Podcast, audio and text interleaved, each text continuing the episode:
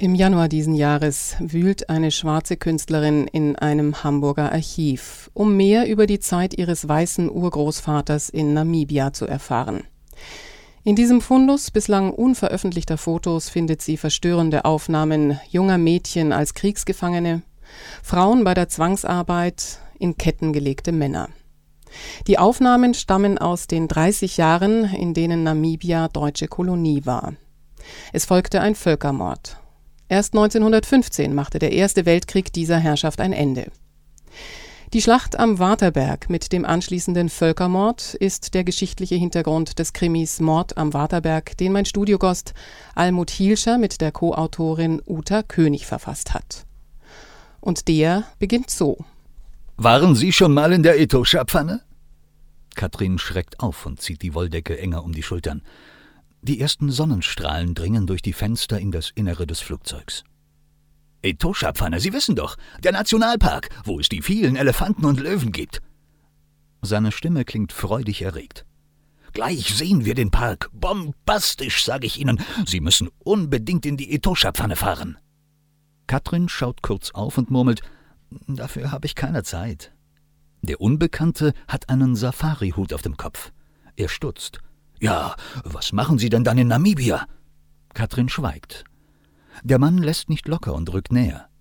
Die Etosha-Pfanne ist ein Muss auf jeder Namibia-Reise. Jetzt erst sieht Katrin das Hutband.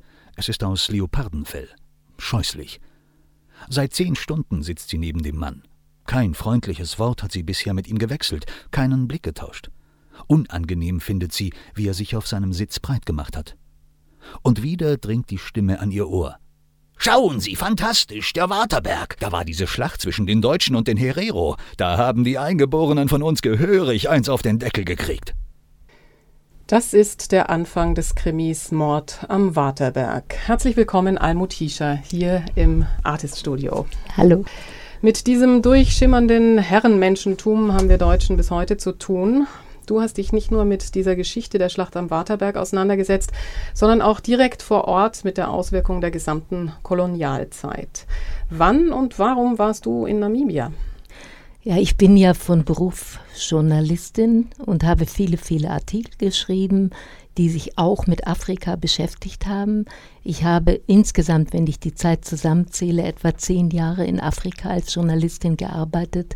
Ich war Afrika-Korrespondentin des Spiegels und habe den Umbruch in Südafrika begleitet und beschrieben. Das Büro war damals in Johannesburg. Also Afrika ist ein Thema, was mich schon immer interessiert hat. Aber Journalismus ist ein anderes Thema, weil in den Medien wird Afrika ja eigentlich nur dann beachtet, wenn es Kriege, Hunger, Massaker und irgendwelche exotischen Geschichten gibt. So war es eine Zeit lang. Und dann war nun mal endlich was Good News from Africa zu berichten, nämlich die ja doch letzten Endes friedliche Umwandlung, die Wende in Südafrika. Ja, und da war ich auch öfter in Namibia und habe auch eine Familiengeschichte, weil ich, wie viele andere Menschen in Deutschland auch, auch eine Tante habe, die achtundzwanzig, als die Kolonialzeit eigentlich schon zu Ende war, mit ihrem Verlobten nach Namibia gegangen ist und am Waterberg eine Farm hatte. Also es gibt viele Gründe, aber die Frage war ja, wie komme ich dazu? Ich hatte so ein bisschen nach dreißig Jahren Druck, Journalismus, Kriegsberichterstattung und was da alles so gewesen ist, große Lust auf ein Projekt, was, wo man mal ein bisschen länger an einem Ort ist. Und deshalb habe ich eine Ausbildung als Friedensfachkraft gemacht, hatte mir so ein Sabbatical genommen, ein halbes Jahr und äh, habe dann gedacht, ja, jetzt gehe ich zum Spiegel zurück, fein, ist gut, aber ich habe mich einfach umgehört und stieß dann auf eine Anzeige des Deutschen Entwicklungsdienstes, D E D, der eine, ja, ziviler Friedensdienst wird das so schön genannt, äh, Kraft suchte, die äh, mitten im Herero-Gebiet ein Kultur- und Versöhnungszentrum mit aufbauen will. Und das hat mich dann aus ganz verschiedenen Gründen, einige habe ich angedeutet, so gereizt, dass ich mich beworben habe und ja, die haben mich dann dahin geschickt. Und da bin ich zwei Jahre gewesen. Und das ist nun wirklich mitten im Herero-Gebiet gewesen, in einem kleinen Ort, Okakarara. dreitausendvierhundert Einwohner habe ich nochmal nachgelesen. Und eigentlich so, ja, wirklich äh, da diese Arbeit kennengelernt und viele, viele Erfahrungen natürlich gemacht. Was war denn genau deine Aufgabe dort? Ja, als ich da ankam, war das alles noch im Aufbau begriffen und da kam ich mir zwischendurch manchmal vor wie eine Bauleiterin, weil auf einem Gebiet vor diesem Ort Okakarara, der eigentlich, ja, wie man sich so Afrika vorstellt, Gras und ein paar kleine Hügel, im Hintergrund der Waterberg, der berühmte Tafelberg, wo also diese Schlacht stattgefunden hat. Naja, und da entstand nun etwas, und zwar, ich bin im Mai da hingekommen und unser Ziel, dass wir das, was wir aufbauen wollen, sollte am vierzehnten August fertig sein. Da war nämlich der hundertste Jahrestag der Schlacht am Waterberg. Und es liefen ja schon die ersten Konflikte, die Herero hatten angedroht, die wegen des Völkermordes die Bundesrepublik anzuklagen. Und ich habe das Gefühl, da war also so das Gefühl, wir müssen jetzt was für die Hereros tun. Und da war so ein Projekt, was man also Kultur, Tourismus, Versöhnungszentrum nennen konnte, mit Bühne, mit einem geplanten kleinen Museum, mit verschiedenen Büro und, und eine, ja, eine Freilichtbühne war das. Also das wurde aufgebaut und da hatten wir also die ersten Monate ganz intensiv mit zu tun. Das wurde mit einheimischen Arbeitern gemacht und der D E D hatte sozusagen die Oberhoheit da. Ne? Mhm. Das ist im Prinzip auch die Geschichte der Anna in eurem Krimi. Wie kam es denn, dass du diese Geschichte aufgeschrieben hast mit deiner Co-Autorin? Ja, das ist eigentlich äh, nach so vielen Artikeln, die man als Journalistin schreibt, liegt ein Buch mir nicht so nahe. Es gibt viele Journalisten, die Bücher schreiben, aber ich habe eigentlich immer gesagt, ach nee, doch nicht. Aber als ich nach zwei Jahren da zurückkam und dann diese Kollegin und Freundin traf und ihr erzählte von so einem Konzept und dass das doch alles so interessant war. Die hatte mich auch einmal dort besucht und ich hatte mit dieser Kollegin und Freundin Uta König beim Stern schon mal zusammengearbeitet und wir hatten auch zusammen Artikel geschrieben, was uns immer großen Spaß gemacht hatte. Und die Uta König war es eigentlich, die mich so animiert hat und gesagt hat, Mensch, lass uns doch zusammen einen Afrika-Krimi schreiben. Und ich meine, so ist es dann auch geworden. Wir hatten beide keinerlei literarische Ambitionen oder so. Wir wollten einfach eine spannende Geschichte schreiben. Und ich habe so eine Sache von einer Buchkritikerin, die hat gesagt, das ist eine Mischung aus Krimi, Familienstory, kritischer Reflexion deutscher Kolonialgeschichte und alternativen Reiseführer. Und das hat mir so gut gefallen, dass ich das nochmal hier anbringen wollte. Aber vielleicht ist es besonders, dass wir, obwohl Frau König in Hamburg beim N D R Dokumentarfilme machte und ich also mittlerweile mit leichtem Kulturschock in München wieder angekommen war, zweitausendsechs, da haben wir uns also so zusammengetan, dass wir uns so dreimal im Jahr trafen, mal in Hamburg, mal in München. Und dann haben wir tatsächlich Satz für Satz, Wort für Wort diesen Krimi zusammengeschrieben und hatten einen ungeheuren Spaß dabei. Das kann man rauslesen, das kann ich bestätigen. Die Protagonistin Katrin ist also auf dem Weg in das Dorf Okakarara, in dem du mhm. warst, dreißig Kilometer von Waterberg in Namibia entfernt, und ihre ermordete Schwester Anna will sie nach Hause holen, nach Deutschland. In ihrer ersten Nacht im Haus der Schwester wird eingebrochen. Es ist schon später Vormittag und noch immer hat sie den Einbruch nicht der Polizei gemeldet. Auch die Türschlösser sind noch nicht ausgewechselt. Sie sucht im Telefonbuch die Nummer der örtlichen Polizei und ärgert sich über die Tonbandansage. Kein Anschluss unter dieser Nummer. Sie muss hinfahren. Hinter dem Tresen steht wieder der junge Polizist William Kacheho. Sie berichtet ihm von dem Einbruch. Er scheint sich zu langweilen. »Madame, mit solchen Nichtigkeiten können wir uns nicht abgeben. Es ist nichts passiert. Sie sehen doch, unser Telefon geht nicht. Wir haben kein Transportmittel und auch keine Zeit, vor Ort die Spurensuche aufzunehmen. Unsere drei Zellen sind ohnehin voll. Die einfachste Lösung ist, dass Sie Ihre Schlösser austauschen. Wenn Sie hier links um die Ecke gehen, sehen Sie einen kleinen Laden. Dort können Sie welche kaufen. Einen schönen Tag noch.« »Entschuldigen Sie bitte, ich bin noch nicht fertig. Gibt es was Neues im Mordfall?« Nein. Er sagt, er war es nicht. Das kennen wir. Jeder Mörder beteuert seine Unschuld. Verbrecher lügen, so einfach ist das. Der Diebstahl wird als Lappalie abgetan. Ob der Mord an Anna genauso schnell abgehakt wird? Ratlos und resigniert verlässt Katrin die Polizeistation. Das war also eine weitere Textpassage aus dem Buch Mord am Waterberg von den Autorinnen Almut Hielscher und Uta König. Und im Studio ist Almut Hielscher. Almut, es geht um den Mord an Anna. Du hast jetzt berichtet, was du in Okakarara gemacht hast. War das im Prinzip dieselbe Aufgabe, die du der Anna zugeschrieben hast? Nein, ja und nein. Also die Geschichte ist eine Fiktion. Äh, die beruht natürlich, ich meine, ich habe da zwei Jahre gelebt, mitten im Busch, äh, kannte viele Menschen, habe sehr viele äh, Menschen dort kennengelernt. Ich war im Übrigen die zweite von den Musungus, das sind die Weißen. Es gab zwei Musungus, so heißen die. Das heißt aber, es ist kein Schimpfwort, das heißt nur Weiße. Und da gab es noch einen australischen Handwerker und ich. Und ansonsten war ich nun wirklich unter der einheimischen Bevölkerung, unter Hereros, ne? Und diese ganzen Beobachtungen, auch bestimmte Typen, bestimmte kleine Begebenheiten sind in das Buch eingegangen. Aber es ist in keiner Weise jetzt meine Geschichte, weil auch die Geschichte dieses Zentrums, auf die wir später noch zu sprechen bekommen, spielt in dem Roman äh, keine große Rolle. Es ist also so, dass wir wirklich einen Afrika-Krimi schreiben wollten. Und äh, von daher ist es eben der Mord an einer Entwicklungshelferin, jener Anna Sattler.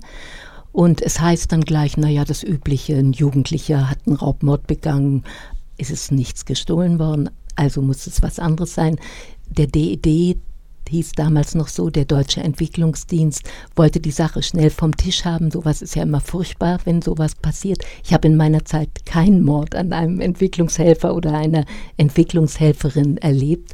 Aber äh, das haben wir uns wirklich ausgedacht und die Hauptfigur wird zwar in Rückblicken auf die Kindheit und so weiter, auf die ganze Familie geblickt, aber die Schwester Katrin ist eigentlich die Hauptperson. Die fährt nämlich dahin, ist zum ersten Mal in ihrem Leben in Afrika, hat ganz falsche Klischeevorstellungen. Es geht los, dass sie, die ist im August dann da, viel zu dünne Sommerkleider mit hat und gar nicht weiß, dass es am Abend da furchtbar kalt wird und so. Sie soll eigentlich nichts anderes tun, als die Leiche ihrer Schwester nach Hause begleiten, ne? Und mhm. deshalb ist diese Katrin unsere Protagonistin, durch deren Augen wir zunächst einmal hingucken. Gut, wir haben schon öfter den Deutschen Entwicklungsdienst erwähnt, den D E D, den es seit zweitausendelf nicht mehr gibt. Der ist aufgegangen mhm. in der Deutschen Gesellschaft für internationale Zusammenarbeit. Man bemerkt also die Entwicklung vom von oben herab handelnden Deutschen, ne, der so entwickeln will, zu einem kollegialeren Verständnis. Du hattest durch den D E D dort zu tun. Welche Erfahrung hast du denn mit dessen Arbeit insgesamt gemacht, hinsichtlich diesem kleinen Unterschied zwischen gut und gut gemeint? Ich ging natürlich in diesem Projekt vollkommen auf. Das hat mich total in Anspruch genommen. Das kann man sich ja denken, weil wir hatten diesen Termin, wir mussten fertig werden und dann fand dort auf diesem Gelände, was übrigens ein elf Hektar großes Gelände war, mit afrikanischen Bäumen und mit Gras und mit Ja, manchmal hörte ich auch die Hyänen schreien, wenn ich spät nachts noch in meinem Büro war. Und immer der Waterberg am Hintergrund, also irgendwie ein sehr magischer Ort, auch für mich, weil mich ja natürlich auch diese ganze Geschichte mit der deutschen Kolonialzeit interessierte. Aber insgesamt ging es dann eben darum, dass da die hundert-Jahr-Feier war. Da kamen zehntausend Menschen, die alle dort kampierten, kochten. Hereros aus dem ganzen Land, Hereros aus dem Nachbarland Botswana, aus Südafrika und feierten diesen Tag, ja. Und da waren wir wahnsinnig angespannt und später sollte das nun ein Kulturzentrum werden. Das heißt, ich habe eine Arbeit gemacht, die für mich als Journalistin auch neu war. Ich habe auch selber sehr viel dabei gelernt. Wir haben Theateraufführungen gemacht, wir haben Diskussionsveranstaltungen gemacht, wir haben ein Theaterstück für Kinder dort aufgeführt. Da kamen tausend Kinder aus der Umgebung, zum Teil kilometerweit zu Fuß angelaufen, weil gar nicht genug Transport da war. Und die, das war das erste Mal, dass in dieser Gegend ein richtiges namibisches Ensemble ein Märchen, The Ring of the King, gespielt hat. Die Kinder haben gejubelt und wussten gar nicht, dass es sowas überhaupt gibt. Also solche Sachen haben wir uns ausgedacht. Oder noch ein Beispiel, ein internationales Jugendcamp, wo wir Kontakt mit einer deutschen Schule hatten und da kamen Jugendliche, die dann mit Herero-Jugendlichen aus Okakarara gemeinsam dort zwei Wochen verbracht haben, weiter am Aufbau geholfen haben. Da wurde ein Campingplatz aufgebaut, weil Ziel auch Tourismus war. Wir wollten im Grunde mit einem Museum dort, mit einer Freilichtbühne, mit einem Schau-Village, also wie, wie sahen die alten Hütten aus. Und auf dem Gelände fanden wir dann auch noch so richtige Lehmhütten. Und unser Ziel war es eigentlich, dass da auch Touristen vorbeikommen, weil in Namibia gibt es ja sehr viele deutsche Touristen. Nach mhm. Südafrika ist ja Namibia das meistbesuchteste Land in, im, auf dem ganzen Kontinent. Wie ist es denn bei der Bevölkerung angekommen, diese Arbeit? Denn es wurden ja über den D E D sogenannte technische, medizinische, soziale und Management-Know-how-Menschen mhm. dahin verfrachtet. Also ich kann jetzt wirklich nur reden, D E D hat ganz viele unterschiedliche Projekte. Da gab es Landwirtschaftsprojekte irgendwo im Norden, im Ovamboland, da gab es Schulprojekte, da gab es Projekte, wo Leute in irgendwelchen Banken als Berater arbeiteten, also wo man sich schon fragte, was ist daran eigentlich Entwicklungspolitik? Der D E D hat nämlich auch eine für mich sehr verhängnisvolle Entwicklung aus, äh, durchgemacht, dass er eigentlich immer angepasster wurde, sich immer mehr dem Expertenservice G T Z, Gesellschaft für technische Zusammenarbeit, die jetzt gemeinsam unter diesem Dach G I Z sind. Und deshalb äh, kann ich eigentlich nur aus meinen Erfahrungen aus Okakarara, also zunächst mal große Skepsis, großes Misstrauen, was will die hier eigentlich, ne? Und gerade in einer solchen Atmosphäre, ähm, ja, war es eine besondere Herausforderung. Ja, im Buch ist ja auch einiges so drin, dass äh, die Enttäuschung von, von, von äh, also den, den Leuten, die da, also wie Anna, die, die ermordete, und auch die Katrin, die eben sagte, komisch, ich dachte immer, die Afrikaner seien so gastfreundlich. Ich bin hier jetzt schon seit acht Monaten und noch nicht ein einziges Mal in eine Familie eingeladen worden. Und der alte Chief, also der alte Häuptling, der auch wirklich in Okakarara eine Rolle spielte, John Chikua, der ist schon tot, äh, der erklärte ihr dann und sagte, ja, wir sind gastfreundlich, aber die meisten Leute schämen sich ihrer Armut und wollen, würden sich lange überlegen, ob sie eine weiße Person, weiß ich nicht, zum Abendessen einladen. Da würden sie immer meinen, das langt nicht, was wir haben. Da lassen wir mal ein Sprichwort der Igbo einspielen. Im Anfang war das Wort. Radio München. Jeden Tag ein Neuanfang. Neuanfang. Liebt ein Mensch den Frieden, wird er nicht zum Feigling. Sprichwort der afrikanischen Igbo.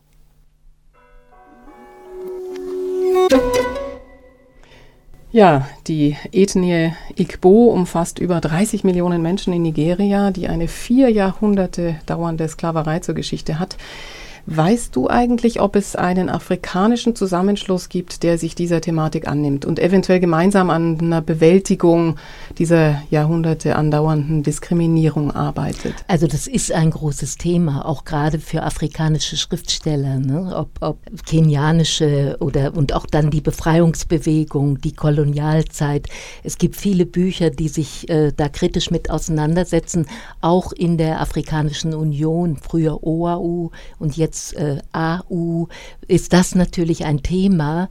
Und auch, ich komme jetzt wieder zurück auf äh, Namibia, es gibt natürlich allein von den Hereros mehrere Organisationen, die sich mit dem Genozid, also mit dem Völkermord beschäftigen und die auch zu den Pressure Groups gehören, die da eben jetzt Forderungen haben, ne? Forderung nach Entschuldigung, Forderung nach Entschädigung und Forderung, dass nun wirklich da etwas passiert und dass die Deutschen endlich anerkennen, was da gelaufen ist, nämlich der erste Völkermord des zwanzigsten Jahrhunderts, neunzehnhundertvier.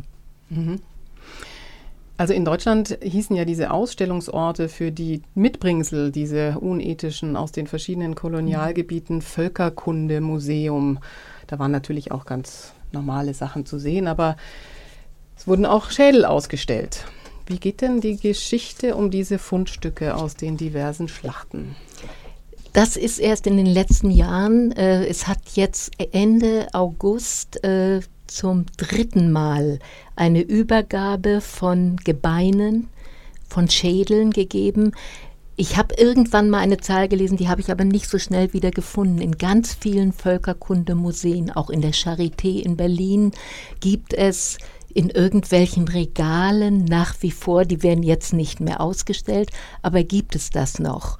Und diese Opferverbände, die es auch in äh, Namibia gibt, die sich also mit den Folgen des Genozids äh, beschäftigen und zusammen, da gibt es drei oder vier unterschiedliche Verbände, äh, die haben immer auch die Forderung gestellt, weil das auch ein ganz große Essenz der afrikanischen Kultur ist, dass wenn Menschen umgebracht werden oder irgendwo sterben, dass es unheimlich wichtig ist, dass die Gebeine dann zu Hause beerdigt werden. Und das hat vor ein paar Jahren begonnen, dass, in der, dass die Charité in Berlin Köpfe zurückgegeben hat. Das waren, da kam dann eine große Delegation aus Namibia angereist von den Herero mit ihren seltsamen, für uns seltsam erscheinenden Uniformen und die Frauen mit diesen großen Hüten und diesen riesen Gewändern aus zwanzig Metern Stoff, die den Missionarsfrauen abgeguckt worden waren. Also diese Übergaben hat es gegeben. Die letzte war äh, Ende August in Berlin. Das war eine Zeremonie in einer Kirche. Ich bin da nicht gewesen, aber ich habe darüber gelesen. Äh, und das war auch, glaube ich, in den Medien ganz kurz. Und das ist eben ein im Rahmen dieser gemeinsamen Gespräche, die es ja jetzt gibt, um die Vergangenheit aufzuarbeiten, sind das im Grunde Gesten der Versöhnung. Und ich meine nochmal, wenn jemand fragen sollte, wie sind die denn hierher gekommen, wer hat die denn hierher gebracht? Die sind also zum Teil in den damaligen Lagern und Konzentrationslagern mussten die Gefangenen, die Toten, also auch gerade die Schädel vom Fleisch befreien. Das wurde alles verpackt und wurde verschickt.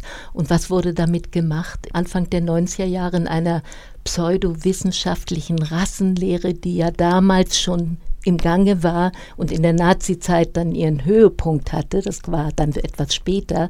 Aber auf, auf diesem Wege sind diese Sachen dann gemessen und untersucht worden, letzten Endes, um zu beweisen, dass die weiße Rasse, ich sage das bewusst in Anführungszeichen, der schwarzen Rasse, Anführungszeichen, überlegen ist. Was löst denn das bei dir aus, wenn du jetzt hörst, die dürfen jetzt ihre Schädel, dann ist ja irgendwie ein Skalp dabei, neunzehn Menschenschädel, die jetzt vor hm. zwei Wochen eben am Mittwoch da wieder zurückgeführt wurden. Was löst es bei dir aus? Ja, ich habe darüber so viel schon gehört, auch dort, als ich da zwei Jahre eben gearbeitet habe.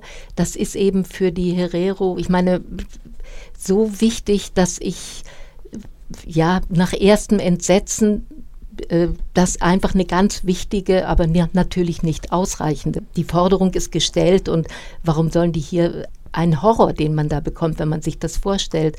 Und wenn man dann sieht, wie die dann in großen Beerdigungen dort nach ihren Ritualen beerdigt werden, dann ist das tatsächlich ein Stück Versöhnung, was da passiert, die aber von uns aus gesehen hätte längst passieren müssen, ne? Denn die Forderung ist ja schon ganz lange da.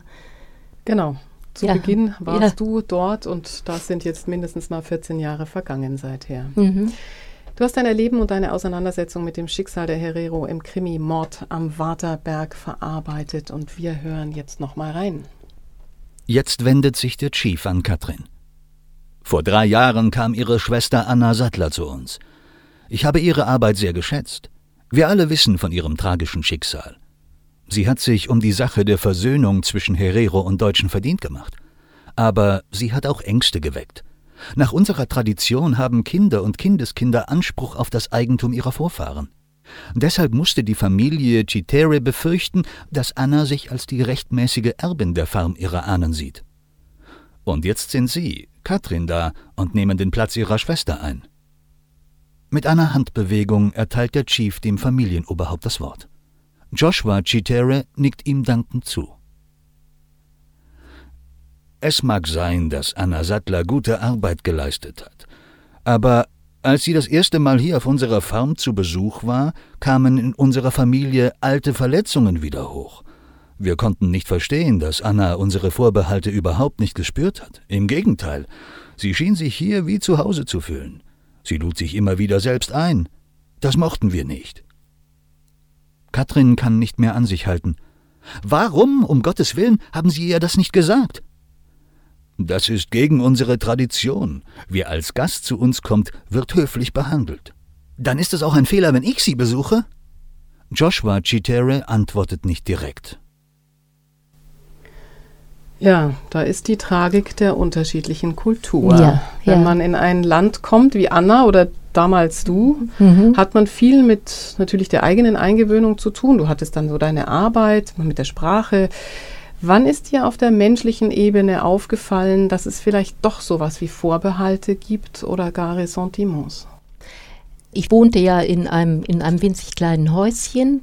Das war ein, eine Ecke von Okakarara, da wohnten Lehrer zum Teil äh, aus der Schule oder Krankenpfleger. Es waren sozusagen städtische Gebäude, ganz klein mit so einer Terrasse, aber mit einem kleinen Garten drumherum. Und meine Nachbarin Johnisa, mit der begann ich mich anzufreunden. Die kam einfach mal rüber und borgte sich ein Bügeleisen und so entstand daraus. Und das war eine junge Frau, die in Okakarara in einem Zentrum für Frauen einen Computerkurs gab. Und diese junge Frau hat mir sehr geholfen, die Unterschiede zum Teil zu verstehen. Die hat also zum Beispiel zu mir gesagt, wenn du mit Chiefs, also mit den traditionellen Führern redest, schau ihnen nicht in die Augen. Du willst zeigen, dass du ihnen aufmerksam zuhörst. Das tun wir aber nicht. Da guckt man runter. Also das ist jetzt so was lächerlich, aber das spielt natürlich eine Riesenrolle, ne? Wie man mit dem Alter umgeht. Oder äh, dann, sie war auch diejenige, die, also so kam ich eigentlich mit ihr, die war bei diesem Theaterstück dabei.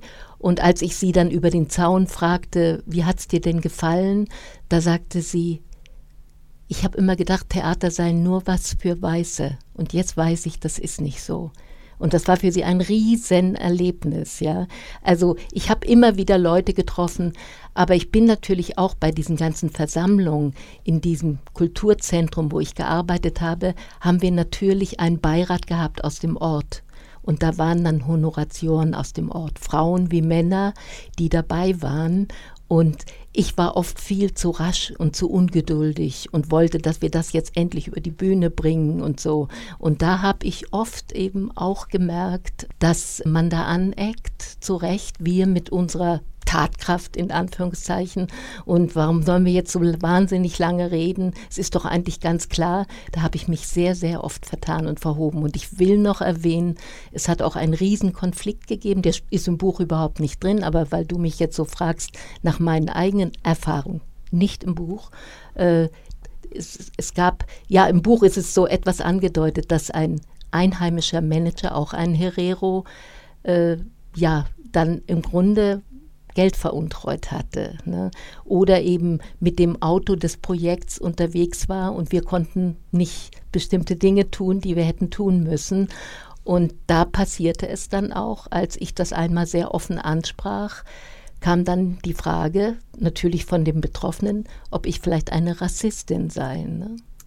Also das sind dann bittere Erfahrungen und mir hat damals der D E D nicht sehr geholfen bei solchen Auseinandersetzungen. Aber ich hatte immer einzelne Personen, auch im Ort in Okakarara, wo ich hingehen konnte und sagen konnte, was soll ich jetzt tun? Wie kann ich mich wehren? Oder bin ich jetzt irgendwie falsch, wenn ich das und das vorschlage oder so, ne? Es war eben auch, wenn dann zum Beispiel bei irgendwelchen öffentlichen Veranstaltungen, die wir gemacht haben, für Jugendliche. Und auf der Bühne sitzen dann plötzlich die ganzen alten Herero-Männer mit ihren Schlipsen, fein angezogen. Und ich wollte eigentlich, dass auf der Bühne die jungen Leute sind. Das sind schon Probleme. Da kann man nicht einfach kommen und sagen, warum sitzt ihr denn hier? Ihr habt doch gar nichts zu sagen oder so, ne? Also das sind jetzt nur so in Andeutung kleine Konflikte, aber die haben mir schon zu schaffen gemacht. Das ist verständlich, ja. Mhm. Das sind die unterschiedlichen Kulturen. Ja. Kommen wir mal auf die Rolle Deutschlands zu sprechen. Im Jahr zweitausendvier bat die damalige Entwicklungshilfeministerin Heidemarie Wieczorek-Zeul um Vergebung für die deutsche Schuld am Völkermord an den Herero und an den Nama. Von der Bundesregierung kam damals meines Wissens keine Reaktion, oder? Ja, also das war genau bei unserer hundert-Jahr-Feier, weshalb ich da überhaupt gearbeitet habe, dass diese Heidemarie Wieczorek-Zeul, damals Entwicklungshilfeministerin, kam und eine Rede hielt. Und diese Rede war tatsächlich, also nach wie vor Hochachtung vor dieser Frau, denn davor wurde das immer vom Tisch gewischt. Zwei Jahre davor, das hat mir ein Journalist erzählt, war der Joschka Fischer in Namibia und der wurde auf einer Pressekonferenz in Windhoek, der Hauptstadt Namibias, gefragt, wie es denn stünde mit den Forderungen der Hereros nach Entschuldigung und nach Wiedergutmachung. Und da hat er wörtlich gesagt, sie werden von mir keine entschädigungsrelevante Antwort bekommen. Also die deutsche Politik war im Grunde so, ja, nicht irgendwas eingestehen, weil dann wollen die was von uns. Und wenn wir eingestehen, dass da ein Völkermord war, das zog sich über Jahre, welche Regierung auch immer, ob Grüne, S P D, Kohl, also das war alles das Gleiche. Und deshalb war diese Sache dort und da, sie hat es sehr vorsichtig gemacht. Sie sagte, ich zitiere jetzt, das habe ich mitgebracht, weil wir alle aus dem Häuschen waren. Die damaligen Gräueltaten waren das, was heute als Völkermord bezeichnet wird, für den ein General von Trotha heutzutage vor Gericht gebracht und verurteilt würde. Und dann sagte sie diesen Satz, ich bitte Sie im Sinne der Gemeins- des gemeinsamen Vaterunsers um Vergebung unserer Schuld. Also sie hat sich ein bisschen verbrämt mit dem Hinweis auf die Bibel. Ne? Trotzdem, es war Totenstille und dann schrie ein junger Mann, nochmal, nochmal, ja. Und dann hat sie gesagt, wieso nochmal? Meine ganze Rede war doch eine einzige Entschuldigung. Und dann sind die Leute in einen Jubel ausgebrochen. Das war unvorstellbar. Also das berührt mich sehr, wenn ich daran denke. Das kann ich gerade sehen. Mhm. Dann, vierzehn Jahre später, jetzt am fünfundzwanzigsten Januar zweitausendachtzehn verklagten endlich Herero und Nama-Vertreter die Bundesrepublik Deutschland vor dem Bezirksgericht in New York wegen der Ermordung von achtzigtausend Menschen zwischen neunzehnhundertvier und neunzehnhundertacht. Aktuell, jetzt Ende August, forderte Heidemarie Wieczorek-Zeul erneut die Bundesregierung auf, sich endlich formal zu entschuldigen. Weißt du, wie der Stand der Dinge jetzt ist und wie diese Klage vor dem Bezirksgericht in Manhattan ausgegangen ist? Die ist noch gar nicht ausgegangen. Da ist noch nicht mal klar, ob die überhaupt angenommen wird. Also in den U S A, ich bin jetzt keine Juristin, deshalb kann ich das nicht ganz genau erklären. Aber in den U S A gibt es eine, eine Gesetzgebung, die besagt, dass äh, auch Unrecht oder Verbrechen, Genozide und so weiter in U S A verklagt werden können, wenn sie gar nicht in, der U S A, in, in den U S A stattgefunden haben. Und das nehmen die Herero, die haben das vor Jahren schon mal probiert, das hat nicht geklappt, aber sie haben jetzt mit ihren Beratern eben irgendwie einen Weg ausfindig gemacht, aber noch ist diese Klage gegen die Bundesrepublik Deutschland äh, von diesem Bezirksgericht in New York noch nicht einmal angenommen worden. Also wir müssen da sehr vorsichtig sein. Gerade habe ich gelesen, dass der Bundestag argumentiert, neunzehnhundertvier hätte es juristisch den Begriff Völkermord noch gar nicht gegeben. So soll übrigens auch Erdogan bezüglich des armenischen Völkermords ja. argumentiert nee, aber darf haben. Ich da ganz kurz dazwischen sagen, neunzehnhundertachtundvierzig haben die Vereinten Nationen eine Konvention zum Thema Völkermord, Völkermord verabschiedet. Aber die, damals, äh, neunzehnhundertvier? Ja, jetzt kommt mein zweiter Satz.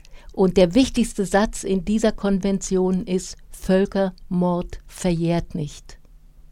Das ist der Hauptpunkt, weil dann könnte man natürlich, dann könnte Erdogan sagen, mit den Armeniern ist ja längst vorbei, ne? Und das ist, und wenn man diese UNO, die ist schon die Grundlage, auf die berufen sich auch die Opferverbände der Hereros, ne? Aber von daher ist das einfach äh, ganz klar gesagt, Völkermord verjährt nicht. Ich meine, Mord verjährt auch nicht, ne? Mhm. In, nach unserem Gesetzbuch. Und warum soll dann Völkermord verjähren? Das wäre ja schön für manche Potentaten.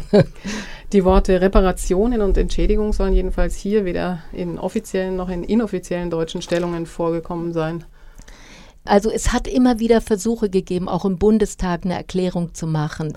Und das Wichtigste, was im Augenblick läuft, ist halt seit zweitausendfünfzehn gibt es Verhandlungen zwischen der deutschen Regierung und der namibischen Regierung. Und äh, die verhandeln, also die wollen im Grunde die Geschichte endlich aufarbeiten. Die Versöhnungsgesten haben wir schon besprochen, die Rückgabe von bestimmten Dingen. Aber ein Problem bei dieser Sache ist, dass die Hereros, obwohl der Verhandlungsleiter Zed Ngavirue ein sehr berühmter Herero-Historiker ist, den ich damals auch zu uns ins Zentrum geholt habe zu einem Vortrag und der fantastisch ist. Dieser Mann ist Herero, aber die Herero fühlen sich nicht genug beteiligt. Nun muss man wissen, dass die Herero verschiedene Repräsentanten, sie haben einen sogenannten Paramount Chief, das ist der Rukoro, der gewählt wird. Er ist allerdings dann im Amt bis zu seinem Lebensende und der ist zum Beispiel nicht beteiligt an diesen Verhandlungen und da gibt es Reibereien. Und dann haben die Hereros verschiedene, die nennen das selber Königshäuser, also das sollte man nicht zu hoch hängen, aber da gibt es die Kambasembis am Waterberg, die Chikuas, da gibt es also besonders alteingesessene, seit Hunderten von Jahren Häuptlinge sind das im Grunde. Es sind die traditionellen Führer und es ist einfach so, dass die Hereros nicht mit einer Zunge sprechen. Da gibt es eben auch Rivalitäten, auch unter den verschiedenen Opferverbänden. Aber diese Verhandlungen, die ja von deutscher Seite von dem Ruprecht Polenz, einem C D U-Mann, geleitet werden, die sind schon sehr ernst zu nehmen, weil in diesen Regierungsgesprächen, die im Augenblick so ein bisschen dahin dümpeln, das hängt auch an dieser Klage, die in New York da jetzt anhängig ist, das soll auch erst abgewartet werden, aber da wird ganz klar gefordert, also in dieser, dass es äh, eine Entschuldigung geben soll der deutschen Regierung, dass es eine Entschädigung geben soll und das Dritte ist eine Institution, die das alles überwacht. Es gibt natürlich von den traditionellen Führern Leute, die auch vorpreschen und sagen, vier Milliarden fordern wir. Das ist also dafür, dass achtzig Prozent der Hereros im Grunde umgekommen sind. Und dann gibt es wohl ein Angebot der Bundesregierung, da geht es um zweihundertachtzig Millionen. Das soll aber nicht irgendwie jetzt im Klingelbeutel unter den Leuten verteilt werden, sondern das soll in die Infrastruktur in den Herero- und Nama-Gebieten gesteckt werden. Also in Schulen, Stromversorgung und in solche Sachen. Ne?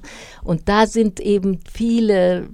Da geht es jetzt dann ums Interessen Geld. Im Spiel es, ja, und es geht ums Geld. Ja, ja, ja, ja, klar. Ja. Gut, Mord am Waterberg ist der Krimi von Almut Hielscher und ihrer Co-Autorin Uta König, der diese Geschichte auf seine Art ein wenig am Leben erhalten will.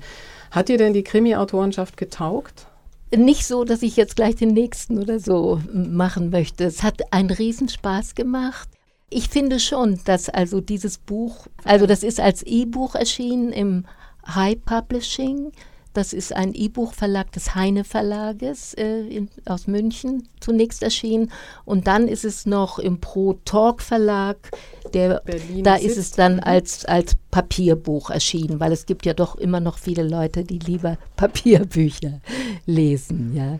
Gut, ja. Dann vielen, vielen herzlichen Dank fürs Kommen und für die ausführlichen Berichte über die Entstehung des Buches und über unsere deutsche Geschichte, die ganz eng mit den Herero verknüpft sind. Und das wird eben noch weitergehen. Ne? Zieht sich über so viele Jahre jetzt schon, aber es ist noch lange nicht zu Ende, dieser Konflikt. Vielen herzlichen Dank. Bitte.